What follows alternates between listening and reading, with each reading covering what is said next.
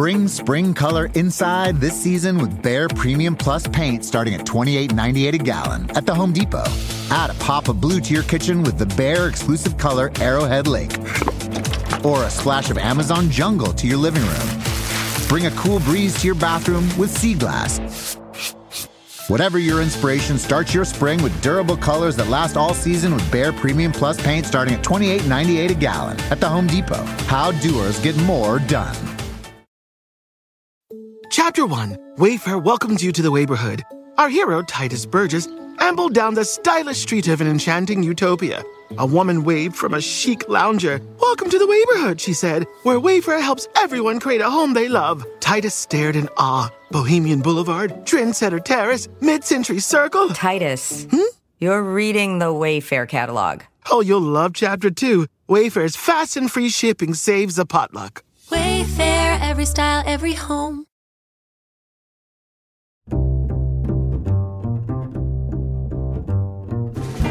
I'm Alan Alda, and this is Clear and Vivid conversations about connecting and communicating. Williamina Paton Stevens Fleming. Mrs. Fleming, as she was known around the observatory. She had taken the maid's job because she was really in distress. She was a recent immigrant from Scotland. She was pregnant she was on her own. Pickering and his wife immediately realized that she was intelligent, she had taught school in Scotland, so they just moved her into the observatory and taught her how to do the work. But this was the first time people were using photographs of spectra to try to create a classification system for the stars. Is it known how many stars she categorized? At least 10,000 and she published that about 1890. That's Dava Sobel. Over the course of several books about the history of astronomy, she's woven wonderful tales of people who made the discoveries that revolutionized our understanding of the heavens. Her most recent book is not only clear and vivid, it also shines a light on the subject that I think is really important that the role that women have played in science is all too often ignored. The book's title, The Glass Universe, refers to a collection of hundreds of thousands of photographic glass plates. They revealed new information about stars that a group of women in the late 19th century played a key role in interpreting. This is so great to be talking with you because you do something so wonderful in the book, The Glass Universe. You hooked me on the characters ah. and what was happening in their lives as people. And then I cared about their achievements even more. Oh, thank you. I think that's so important, especially with a complex subject, to realize that the people doing that work are just people. They have love lives, they have problems. There's an old sense of scientists as people who are just interested in facts that that persists. Do you find that? Yeah, it's it takes the blood yeah. and pain and anxiety out of it. And there's a lot in it. Kind of gives you the answers before you ask the questions. Right. And uh, these people were really slogging through it and happy, happy at the work. And it is a kind of dramatic beginning. Mary Draper is helping her husband catalog the stars. Yeah. And then he dies at such an early age, how 40 something. Right. Right. He was 45. And she made it her mission to realize his dream. And the dream was specifically to catalog the stars in what way? To photograph their spectra. So, specialized photography that would reveal the chemical composition of the stars. He, he was a chemist by training and a medical doctor. So for people who aren't as, as up as I am, which is only slightly on what spectra are, just explain a little bit about what that is. So visible light is part of a spectrum of electromagnetic radiation, X-rays, radio, gamma rays, ultraviolet. It's all light. They're all different. It's all light. It's all just different wavelengths of light. Just only part of the light are we able to see. Right. The very small part of that spectrum is visible light. So he was managing to photograph the spectrum of the stars. So just a sliver of their light, which would reveal the chemicals that were in the stars. Just briefly, the way I understand it, tell me how off I am in this.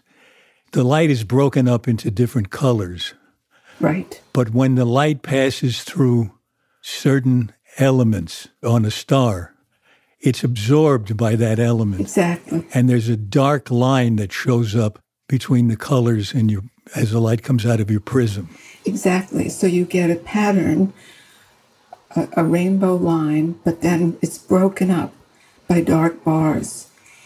And according to the positions of those bars, you can get a sense of which chemicals are emitting and absorbing light in that star. So, when this was first tried in the 1800s, they were just checking where the black lines were in a black and white photograph. And really just trying to look at patterns and see if they could make some kind of classification system for the stars to understand why some of them were different colors or maybe they were different ages, made up of different chemicals. All of that was unknown. And it was long thought that it could never be known because the stars are too far away. You can't sample them. But with spectral photography, you really could. And, and Mrs. Draper's husband, Dr. Henry Draper, said that that kind of spectral photography had made the chemist's arms millions of miles long. Mm. So he dies, and she gets in touch with Pickering at Harvard. Edward Pickering, the head of the Harvard College Observatory, who was a, a friend of theirs, someone who really admired their work.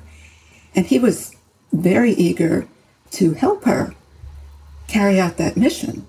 And he knew he had the right equipment to do it. First, he tried to meet her wishes and just find her some assistants who would help her. But that didn't work out. And then he decided he would take over the photography himself. And if she wanted to be involved by funding the project, then they could do what Dr. Draper had wanted and they could name it for him. And it would be a living memorial. Now, what's interesting in this is as he built the team that would do all of the computing that was required to catalog the stars, he chose many women. He did. And that was unusual at the time, wasn't it? First of all, this was a time when people did computing, not computers. Exactly. Computers were human. They were called computers. Exactly. It was a job description, not a machine. Right. Yeah. So, what motivated him to hire so many women at a time when it was unusual? When he took over the Harvard Observatory, there were already several women working there because it was a family business. The director would teach his wife, his daughter, how to do the computations that were required, and then they would just be on the staff. So when Pickering arrived, there were several daughters of previous directors and wives of current astronomers already working there. So he was easily convinced that they were fully capable of doing this work. His also his his own mother was well educated, and his wife was extremely well educated. She was the daughter of a former Harvard president. So he wasn't afraid of smart women. Mm. And the other element is that women were cheaper. And he knew that. And he needed, he could get three or four women for the price of one man. I've looked up some of the relative salaries comparing the average income of women to men. And it's only up to 84% now, 84 cents on the dollar. But then it was way, way less. Yeah, I think um, maybe 25 cents. When you started talking about how he was looking for women to assist in this cataloging process, he found someone who had worked for him as a maid, Fleming. Yes. That she was able to do the work in an extraordinarily good way. Yes, well, she had taken the maid's job because she was really in distress. She was a recent immigrant from Scotland. She was pregnant, and her husband had disappeared. It isn't really clear what happened to their marriage, but she was on her own. And so she had taken any kind of work. But Pickering and his wife immediately realized that she was intelligent, she had taught school in Scotland. So they just moved her into the observatory and taught her how to do the work. Part of what he wanted was for people to look at these photographs and just try to put them in groups by pattern recognition. So the spectra showed up as just little smudges on these glass plates, hundreds of them on each image. And she would look at them all and try to say, okay, this one has thick stripes and this one has thin stripes. And she made categories and just named them with letters of the alphabet. And she was sorting the stars into groups to try to create a classification system for the stars. What was her name, Fleming? What was her full name? Williamina Paton Stevens Fleming. Mrs. Fleming, as she was known around the observatory. And she had a very distinguished career and was made an honorary member of the Royal Astronomical Society. When the American Astronomical Society was first founded, she was a member. It's, um, it's such an unusual history to be associated with Harvard, because Harvard, of course, was a men's college, not particularly open to women, but the observatory was, was something like a wholly disowned subsidiary. Mm. And Pickering could really do what he wanted. And he made Mrs. Fleming an officer of the university, gave her a title. She was the curator of astronomical photographs. And with that title, she got her name in the catalog. Mm, I love that story. Is it known how many stars she categorized? At least 10,000. And she published that about 1890. It, it showed the value of, of spectroscopy. Um, people weren't sure at first just what would be revealed. So the chemical composition, but later on, not just the composition, but the, the constitution of the universe. And the fact that hydrogen and helium are super abundant in the stars. Many of the chemicals, of course, were, were known on Earth. So since the, the composition of the stars consisted of well known elements, it was thought that maybe the proportions were similar to earthly proportions. But one of the later characters, Cecilia Payne, who, who came as a graduate student, not an employee, she was able to figure out the, the proportionality and was the first one to suggest that stars consist mainly of hydrogen and helium. And that was a big surprise to everyone? Huge surprise. In fact, she was told that it was impossible. Why? Why why was it thought to be impossible? Because it was so counterintuitive. It was just not what people were expecting. And the idea that hydrogen was a million times more abundant, that, that hmm. everything else was was a trace element in comparison, uh, just seemed that it couldn't be true. So this was Miss Payne's doctoral thesis, where she revealed this finding, and she she had to say that it might be incorrect, and the leading expert in the country at the time on on stellar spectroscopy was Henry Norris Russell, and he was the one who told her that it was impossible. um, but he took it seriously and he did further research himself over a period of years. And it took him only four years to come around and say, you know what? It really is mostly hydrogen. You know, sometimes we listen to the arguments among scientists and think it's a flaw, but it's good that he both listened and took his time to verify it. Exactly. She needed someone of his stature support her findings. That was very important. Another discovery that seems to be important, but I don't quite understand it, is Miss Levitt. Ah, Miss Levitt. Who figured out variable stars. What does all that mean? Well, she figured out a distance scale. That's what was exciting about her work. Because when you look up at the stars, how do you know how far away anything is? Right. That was a major mystery. You can't go by which one is brighter. No, exactly. It wasn't clear at first whether the brighter ones were really brighter or whether they were just a lot closer. Huh. So she was able to look at photographs that were taken from the southern hemisphere and that showed one of the satellite galaxies of the Milky Way. These, these objects are called the Magellanic Clouds because Magellan first saw them when he circumnavigated the globe. Mm. And if you're in the southern hemisphere, they look they look like nebulous starry patches. And she had excellent photographs of, of both the Magellanic Clouds, and she discovered a couple of thousand variable stars in that group. What was variable about them? A variable star varies its brightness over time. When she was looking at these objects, she reasoned that they were all the same distance away because they were all part of the same tight stellar grouping.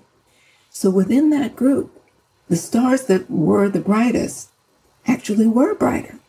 I see, because they were all in the Magellanic they, Cloud. Because they were all in that same area. Yeah. And so she would time them. How long does it take each of these stars to go through its cycle? And the crucial observation that she made was that the brightest stars took the longest time. And she pointed this out and she made a very close observation of about 25 stars to show that the, the brighter stars followed the longer periods. And there were stars like that in the Milky Way much closer. So people compared the brightness of the nearby variables with the brightness in the Magellanic Clouds and were able to make the first estimate of the distance of the Magellanic Clouds. And the estimate was 30,000 light years, which was enormous. Nowadays, we know they're actually much, much farther away. But it was the beginning of having a yardstick that could get you from the planets to the stars. So what she did was called the period luminosity relation. But nowadays, people like to call it the Levitt Law. She was considered for a Nobel Prize, but she had already died, and the prize is not awarded posthumously.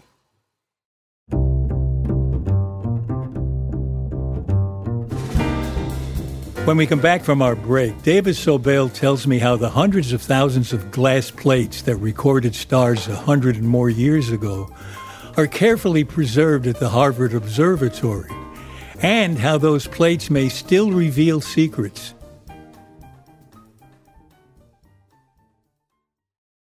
Just a reminder that Clear and Vivid is nonprofit, with everything after expenses going to the Center for Communicating Science at Stony Brook University. Both the show and the center are dedicated to improving the way we connect with each other in all the ways that influence our lives. You can help by becoming a patron of Clear and Vivid at patreon.com. At the highest tier, you can join a monthly chat with me and other patrons, and I'll even record a voicemail message for you. Either a polite, dignified message from me explaining your inability to come to the phone, or a slightly snarky one where I explain you have no interest in talking with anyone at the moment. I'm, I'm happy to report that the snarky one is by far more popular. If you'd like to help keep the conversation going about connecting and communicating, join us at patreon.com slash clear and vivid. P-A-T-R-E-O-N dot com slash clear and vivid. And thank you. When you vacation with Norwegian Cruise Line, every day is a new day. Get a taste for Barcelona, then savor incredible dining back on board one day. Connect to ancient history in Athens, and then disconnect in our spa another day. Wherever the sea breeze takes you, come aboard and experience a different tomorrow with Norwegian. Visit ncl.com, call your travel advisor, or 1 888 NCL Cruise. Norwegian Cruise Line, ships registry the Bahamas and USA. The rest of my life gonna start today. Hey, Keurig coffee drinkers. Need a cold coffee with a bold flavor? Dunkin' Cold K-Cup pods were specially crafted for cold coffee. Brew over ice straight out of the Keurig coffee maker for smooth, delicious Dunkin' taste you know and love. Find your next Dunkin' Cold coffee in the roasted coffee aisle. This is Clear and Vivid, and now back to my conversation with Dava Sobel. In her book, The Glass Universe, she tells the stories of the achievements of a dozen or more women who helped interpret the stars, which leads to the obvious question Who's your favorite among all of these women who were working so hard to tell us about the stars? My favorite is Annie Jump Cannon. She was so game. She was she was up for anything. And she was the one who really carried out the completion of the catalog. And she cataloged more than a quarter of a million stars.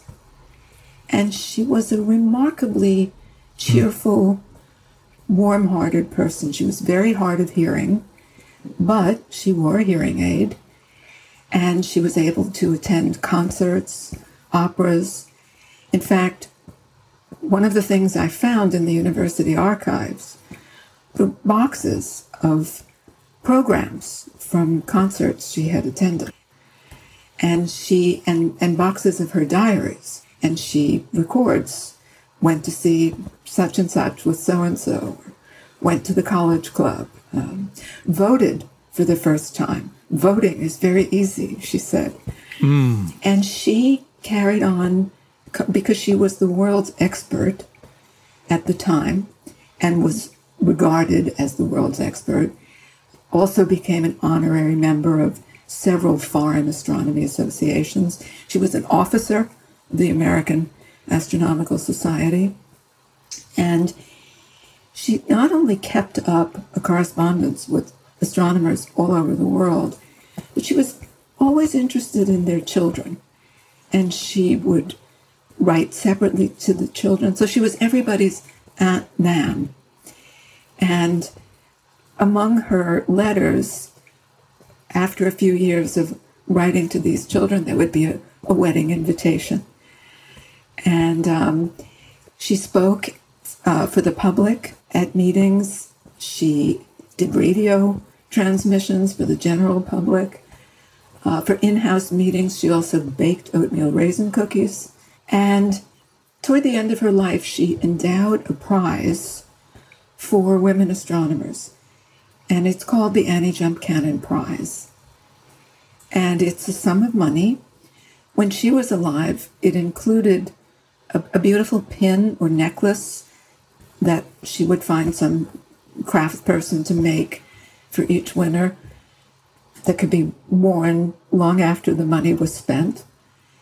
Uh, nowadays, you don't you don't get a necklace or a pin, but the award is still given, and the important thing now is that the winner gets to give an important lecture at the annual meeting of the American Astronomical Society.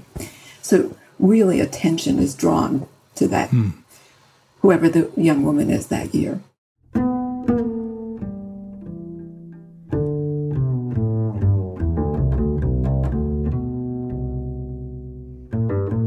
How did our understanding of stars change thanks to the work of the women in this group? The um, effort at classification helped reveal the fact that the stars have different temperatures. And the real reason for the different spectra was the different temperature. And also that stars evolve they have a birth, life, and a, and a death. And their spectra change over the course of their lifetimes. Um, our lifetimes are puny in comparison, but there are so many stars that we can actually see examples of stars at different stages of their lives. It was a lot to figure out. These photographs were all taken on glass plates. Yes. Fragile in one sense, you don't want to crack them or break them, but the emulsion on the plates, was that also liable to be damaged if they weren't carefully handled? Yes. And age can also affect them no matter how carefully mm. they're handled. So this collection goes back to the 1880s. About half a million of those plates are still kept at Harvard. They've recently been made part of the library system, which is great. And the plate collection has been named for Mrs. Fleming. Uh, so uh, she she lives on in the glass universe. They were given a special treatment because there was a fear of fire, I think. Oh yes, fear of of their destruction because they're unique. They're, they remain the only visual record. And astronomers used to make drawings of what they saw, but a photograph is a a clearer, more objective record and Pickering's aim was to photograph not just the spectra, but the whole sky every night mm.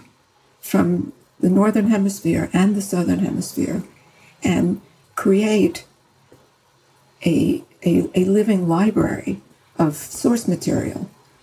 And even now, it's possible to go back uh, and look, now, now that more kinds of stellar beasts are known, to, to go back and see what evidence there is for those things on these plates from more than 100 years ago. So it's still possible to get new knowledge about the universe from looking at these pictures that were taken 130, 140 years ago. I don't know. I don't want to overstate that it's new knowledge, but it's, it's knowledge unavailable from any other source. Mm. So if, if you are doing modern work in X-ray astronomy, I don't know that you'd find anything new on the plates, but you might have a reason to, to look at them, to see what was in that part of the sky that was visible to those telescopes at that time. It might give you an insight.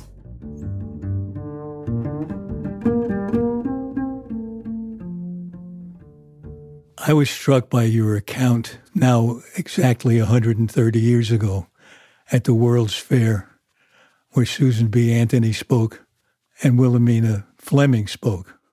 Well, Mrs. Fleming was going to speak, but then she couldn't go at the last minute. They were too busy.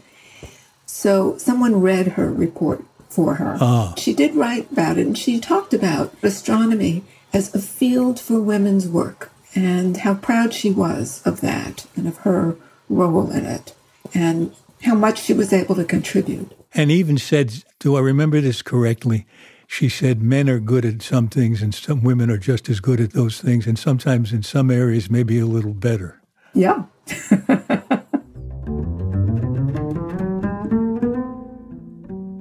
that whole notion of drawing attention to the successes of women in science seems to me to be a really important thing. And you're you're doing that next on Marie Curie, right? Yes. And I'm so excited to share her with you. I know I, I know you're on record as saying that you love her. And I can surely see why. She she is an outsized character. She's Just, wonderful. She is so wonderful. Nothing would stop her. Nothing stopped her. So, uh, some years ago, my editor suggested writing a biography of her, mm. that there hadn't been one in a long time. And I thought I didn't have anything new to say about her. And as fascinating as she is, what would be the point? But a few years ago, I was asked to review a new book called Women in Their Element. And it was all about women chemists there were, must have been 35 essays about various women. And the, I think I recognized three names in the whole book. Of course, Marie Curie was one of them. But the fascinating thing to me in reading all these other essays was how many of these people had worked for her or studied under her mm. at some point. And I, I, I just felt it's the glass universe, but it's radioactive. Yeah. And uh, sure enough, because as you know, her husband died at a very young age, and she was only 39 at the time of his death. And she took over the lab. She took over his professorship at the Sorbonne. So she was the first female faculty member there. And because they had won the Nobel Prize together, she was world famous. And she was the only woman in the world who was in charge of a research laboratory. And that made her a magnet for young women all over the world who were interested in physics or chemistry and the new science of radioactivity. And there were very few places you could go to be at the forefront of radioactivity research. So she did not actively seek out women. But what she did that was important was to not turn them away. Mm. The question of credit really looms for me in her life because although she was awarded after some difficulty, after some pressure from Pierre, she was awarded the first Nobel Prize along with him. She wasn't allowed to speak to accept it. He he had to accept it for both of them. And on the, the unprecedented occasion when she won a second Nobel Prize, they not only didn't want her to speak, they didn't want her to come to Stockholm because it had gotten into the papers that she was having an affair with a married man. So the science took second place to what they thought a woman's place ought to be. But she refused to back down. Yeah, that's the and thing. She, it wouldn't. Yeah. It just didn't stop her. And she said, I, I, can't see what rumors about my personal life have to do with science." Exactly. With what I've. She even had to make sure that the unit of measurement called the curie remained a, a reflection of her name. I think there was no doubt that people were going to name the unit the Curie, not just for her, but for Pierre. And at first, she really wanted it for Pierre, not for herself. The, the problem was she wanted the unit to be based on emanation from a full gram of radium. That's what she fought for. Nobody had that much radium except Marie Curie. So the, the other scientists were, were thinking it should be based on a, on a milligram because that would be more useful. I, I think she felt that Pierre's unit couldn't be puny. It had to be it had to be generous. It had to be a full gram, which, um, as as you know, because you've you've studied her, to get a gram of radium, it takes it takes a mountain of ore and a lot of time and trouble. I think it was seven tons of ore she personally shoveled and boiled down to get the material that she needed to study. It's, it's just it's another example of no, nothing stopped her. Nothing stopped her. I wrote a play about Marie Curie. Yes, I know. And I felt during the writing of that that I got to know someone. Did you have that feeling? I do have that feeling. And one of the things that has been most helpful to me are her letters, her, her correspondence with her children. They wrote to each other constantly. Those letters have been released, they're publicly available, and I find them a real window on her her attitude about many things. Well, you must be having the best time working on this. I am in Paris every morning. it's just great. That's so great.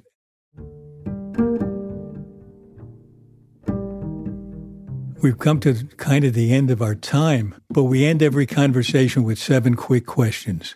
You game? I think so. You'll be great. First question What do you wish you really understood? I'm tempted to say everything. um, I'll, I'll just I'll just settle for for atomic structure and string theory. How's that? That's a good thing to settle for. How do you tell someone they have their facts wrong?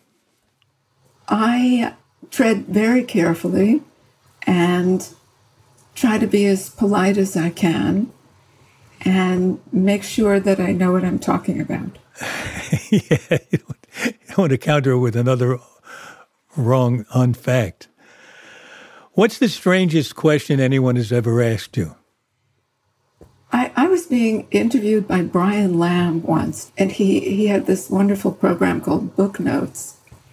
And in the middle of the interview, he asked me, What year did your father die? And I was so taken aback that I couldn't remember for a few minutes. Um, but I but I rallied. I thought that was the strangest question. How do you stop a compulsive talker? I have not found a way to do that. That seems to be the, the real stumbling block for all of us. I, th- I think the way I get around it is by being mostly a hermit. I, I don't encounter too many people, compulsive talkers or otherwise. Well, let's say you do find yourself at a dinner table. That's sitting rare, next to someone, also. yeah, someone you don't know. How do you begin a genuine conversation? Again, I rarely find myself in that position. I'm trying to remember the last time I found myself sitting next to a strange person at dinner. I'd probably just say, What is your name? And if the person was really a compulsive talker, that's all I'd have to do. you've, you've tied up the two questions that are hard to answer so that they answer each other. Okay, next to last. What gives you confidence? Sometimes I go back and reread things that I wrote a long time ago. And I think, yes, I do know how to do this. I, I, it gives me the, the strength to, to go ahead and try to do it again. That's great. Okay, last question. What book changed your life? I'm sure there's an answer to that. It's probably one of Carl Sagan's books hmm. because he certainly changed my life. Before he was famous on television, I went to a public lecture he gave when, when he was just a shaggy scientist. And it, it really did change my life. And I'm trying to think what he had written by that. The Cosmic Connection, I think, was already published. Another book I really love is E.O. Wilson's book, Naturalist. The Naturalist? It's naturalist, yeah. It's, it's his story, how, how he became. His childhood in Alabama, why he's interested in ants. It's um, a very engaging, inspiring scientist biography. Well, you've inspired me. Oh, you know, I have to say, when I was writing my play about Copernicus, I always pictured you as Copernicus. Oh. That's nice. Thank Yeah. you.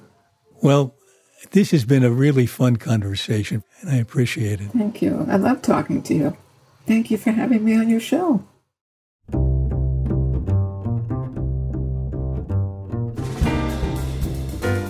This has been clear and vivid. At least I hope so. My thanks to the sponsor of this podcast and to all of you who support our show on Patreon. You keep Clear and Vivid up and running. And after we pay expenses, whatever is left over goes to the Alda Center for Communicating Science at Stony Brook University. So your support is contributing to the better communication of science. We're very grateful. Dava Sobel's books include the international bestseller Longitude, which was the basis of both a television documentary and a made for TV movie. Her other books include Galileo's Daughter, The Planets, and A More Perfect Heaven. The play she wrote about Copernicus was called And the Sun Stood Still.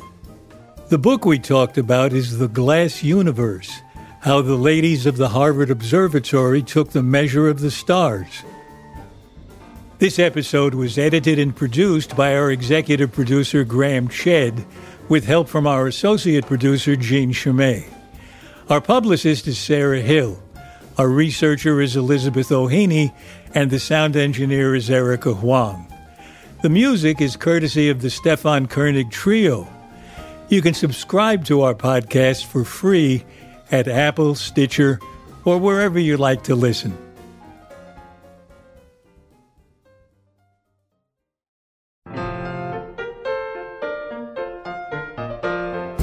Next in our series of conversations, I talk with Valerie Fridland.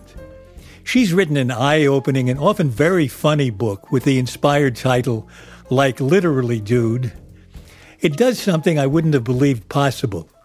It's changed my mind about some of the ways people, in my opinion, are cluttering up the English language with words like like and so and literally.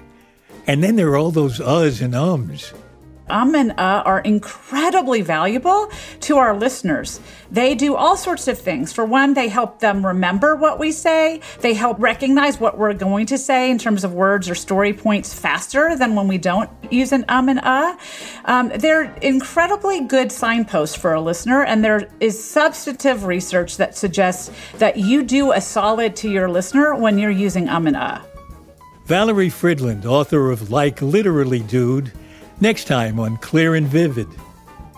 For more details about Clear and Vivid and to sign up for my newsletter, please visit alanalda.com. And you can also find us on Facebook and Instagram at Clear and Vivid, and I'm on Twitter at Alan Alda. Thanks for listening. Bye bye.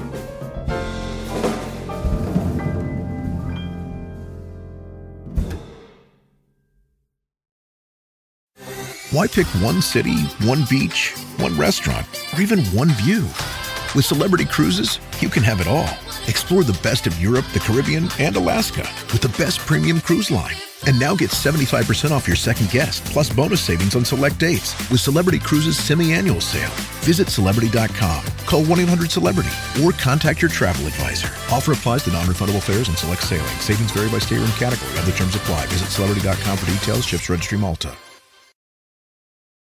Meet Stacy. Stacy's on the hunt for a new pair of trendy glasses. Call me picky, but I just can't find the one. Luckily for Stacy, Walmart Vision has virtual try-on. Now she can try on hundreds of frames virtually, then upload her prescription and get new glasses delivered right to her door. Really? yeah, really. Well, the hunt just took a turn for the better. Buy your next pair of glasses with virtual try-on from Walmart. Welcome to Easy Eye Care. Welcome to your Walmart. Restrictions apply. See walmart.com for details. Chapter 1 Wayfair welcomes you to the neighborhood. Our hero, Tituss Burgess, ambled down the stylish street of an enchanting utopia.